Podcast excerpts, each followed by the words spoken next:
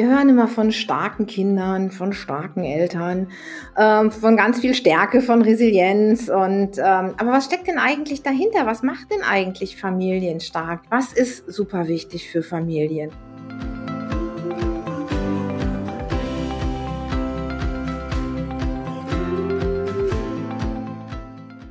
Kurswechsel Kindheit.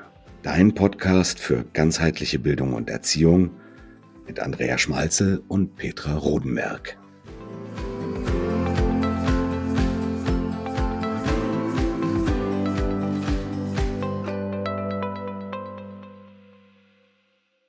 Hallo und herzlich willkommen zu einer neuen Folge von Kurswechsel Kindheit. Ja, und ein trockenes Moin aus Flensburg. Heute haben wir wieder ein schönes Thema für euch im Gepäck und zwar geht es darum, drei Dinge, die Familien stark machen. Und das ist ja bekanntlicherweise der Petra ihr absolutes ja, Herzensthema. Deswegen übergebe ich jetzt mal so das virtuelle Mikrofon an die liebe Petra. Ja, wir hören immer von starken Kindern, von starken Eltern, ähm, von ganz viel Stärke, von Resilienz. Und ähm, aber was steckt denn eigentlich dahinter? Was macht denn eigentlich Familien stark? Denn für mich ist ganz klar, ähm, starke Familien, starke Beziehungen, starke Kinder. Da, da wird ein Schuh draus für mich. Aber Familien stehen ja auch heute ganz verdammt unter Druck an vielen Stellen. Ähm, da gibt es vielleicht Druck aus der Schule, ähm, weil natürlich auch in der Schule die Lehrer unter Druck stehen. Das wird weitergegeben. Und viele Eltern, ne, die immer ins Coaching kommen, das hat man Andrea, die fühlen sich oft alleine gelassen, die fühlen sich im Regen stehen gelassen. Und da gibt es auch manchmal, ja, die denken immer auch, es muss alles ähm, alles liegt auf ihren Schultern, ist oft das, was ankommt. Und ähm, da habe ich mir einfach mal so ein bisschen Gedanken gemacht, natürlich auch aus dem Familiencoaching raus. Was macht denn Familien eigentlich stark? Was ist super wichtig für Familien? Und äh, ja, ich fange einfach mal an mit einem Ding. Ich glaube, was ganz wichtig ist und was wir auch so ein bisschen vernachlässigen, das ist das Thema Werte.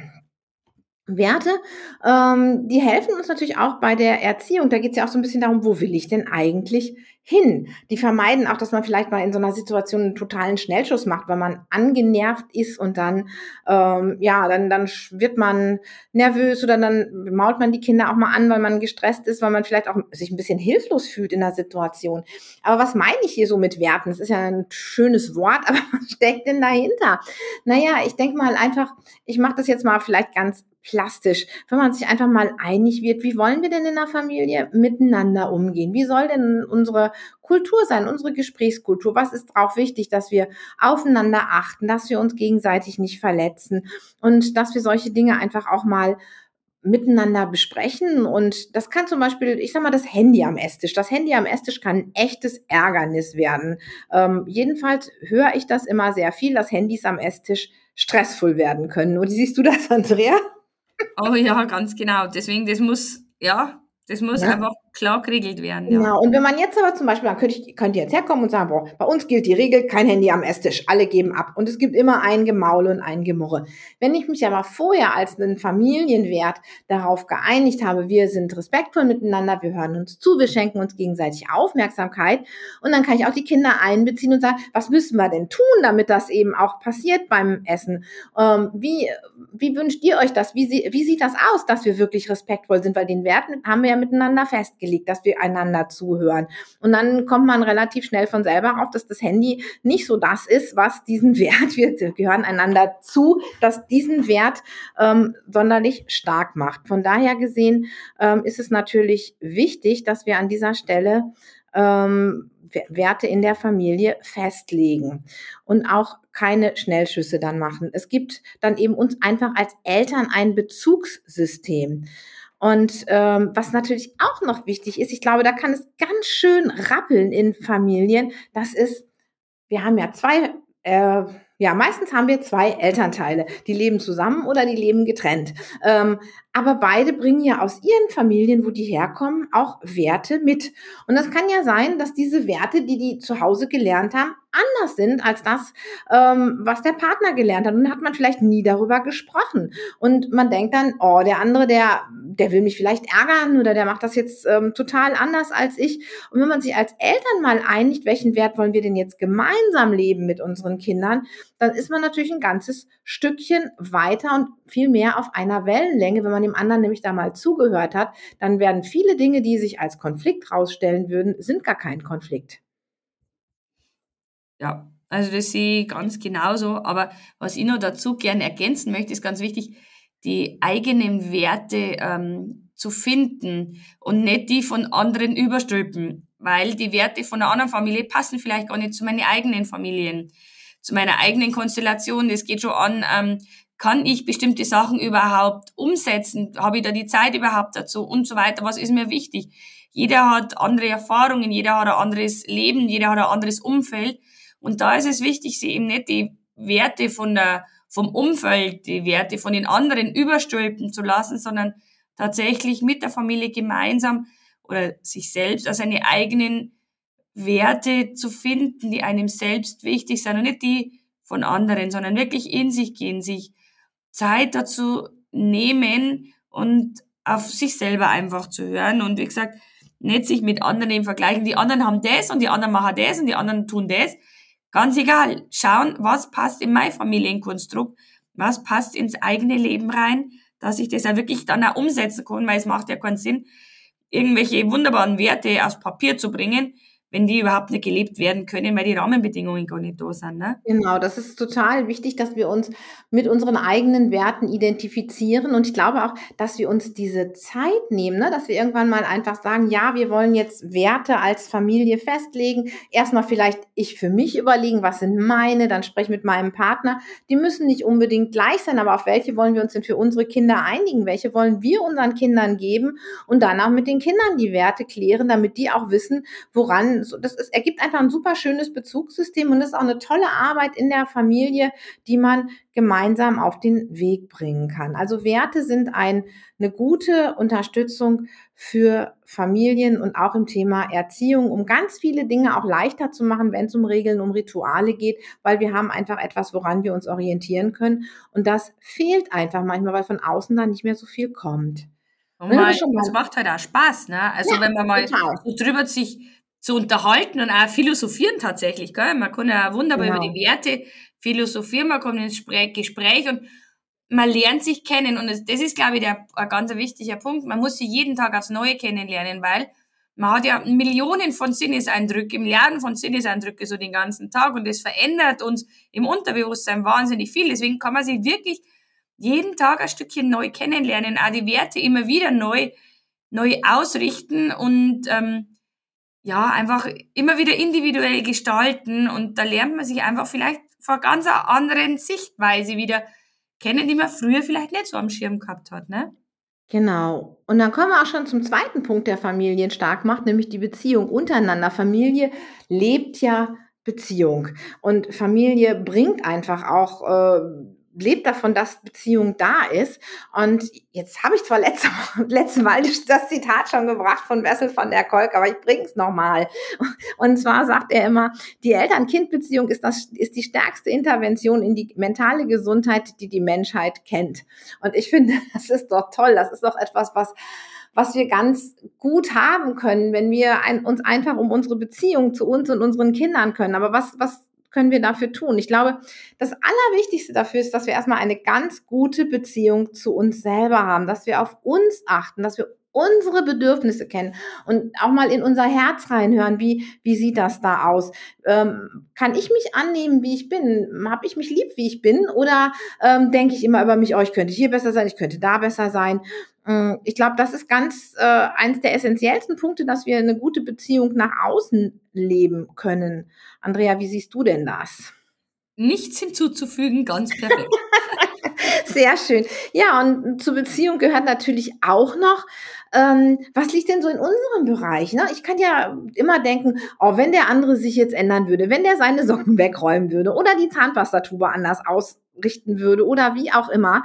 Aber ich kann mich auch daran gucken, was könnte ich denn tun einfach. Ne? Also so ein kleines Stückchen ähm, immer auch mal gucken, wie kann ich den anderen mit in die Verantwortung holen. Also auch Kindern ein Stück für Stück Verantwortung abgeben und sie wachsen lassen, gehört zu einer guten Beziehung dazu. Die müssen dafür auch mal auf die Nase fallen dürfen.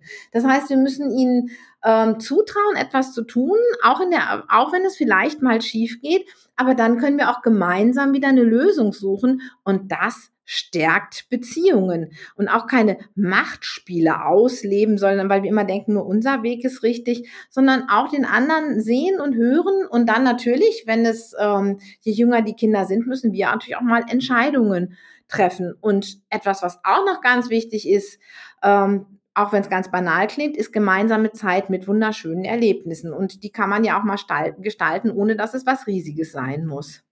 Genau, das sind ja diese Kleinigkeiten, die wir ja schon in der Podcast-Folge vorher nur erläutert haben. Das sind oft diese kleinen Kleinigkeiten. Und bei dem Thema Zeit ist es aus meiner Sicht nicht so, nicht, ähm, man muss nicht, die, man muss einfach die Zeit, wo man miteinander hat, qualitativ hochwertig verbringen. Ne? Da spielt nicht äh, Quantität, Qualität das Ding da, ne? ähm, sondern es ist einfach wichtig, nicht diese viele Zeit macht's aus, sondern die besondere Zeit, die Zeit, wo immer zu was wirklich einmalig macht. Das ist jetzt, sind letztendlich die Minuten, die Stunden, die man keiner mehr nehmen kann.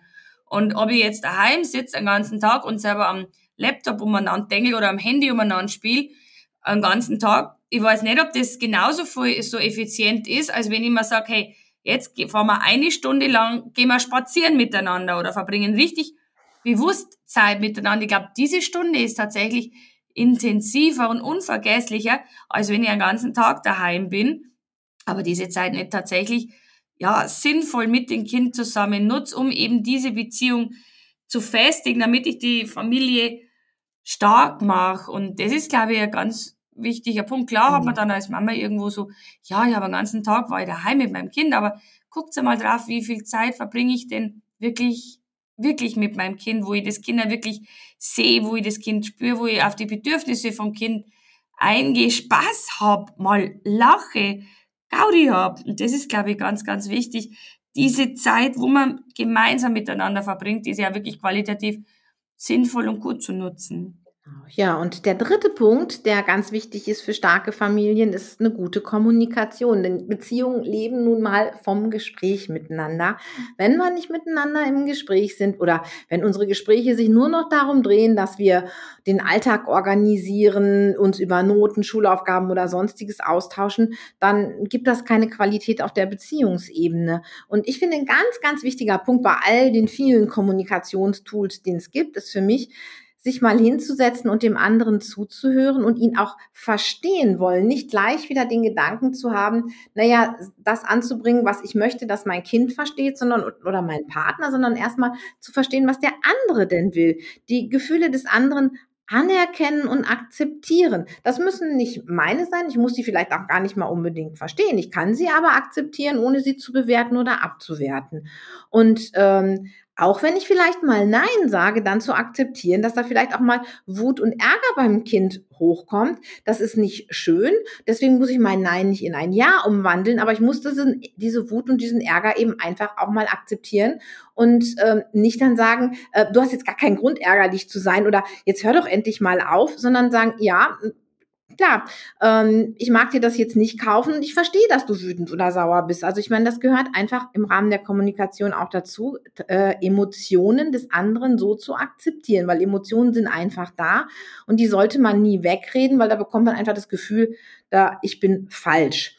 Und ich finde auch ganz wichtig ist im Rahmen der Kommunikation unsere eigenen Bedürfnisse zu äußern. Wo sind denn unsere Grenzen? Was ist denn für mich ein No-Go? Ich denke, das dürfen auch Eltern oder das müssen auch Eltern sagen, denn sonst sind wir wieder oben, weil wenn ich nicht an mich selber denke und nicht auf mich selber achte, ähm, dann ist das schwierig. Das heißt, ich muss nicht nur den anderen gut zuhören, ich muss auch mir zuhören, mir in meinem Inneren und meinen Kontakt zu mir herstellen. Sonst raste ich vielleicht irgendwann mal auch. Das macht für mich starke Beziehungen für die seelische Gesundheit unserer Kinder aus. Genau, und zum Thema Kommunikation fand ich das so schön mit dem Zuhören.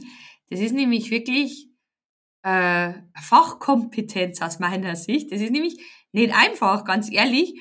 Und ich finde es immer so witzig, wenn der Pet, äh, Petra und Axel sind ja, ihr zwei seid ja die Spezialisten in Sachen Kommunikation und dieses Thema aktiv zuhören, ist ja auch so ein Ding, ne, wo unsere Teilnehmer schon mhm. äh, eine harte Nuss zu knacken haben jedes Mal, denn wenn du wirklich jemanden zuhören möchtest, ist es nämlich genauso anstrengend in Anführungszeichen, als wenn du selber über irgendwas redest.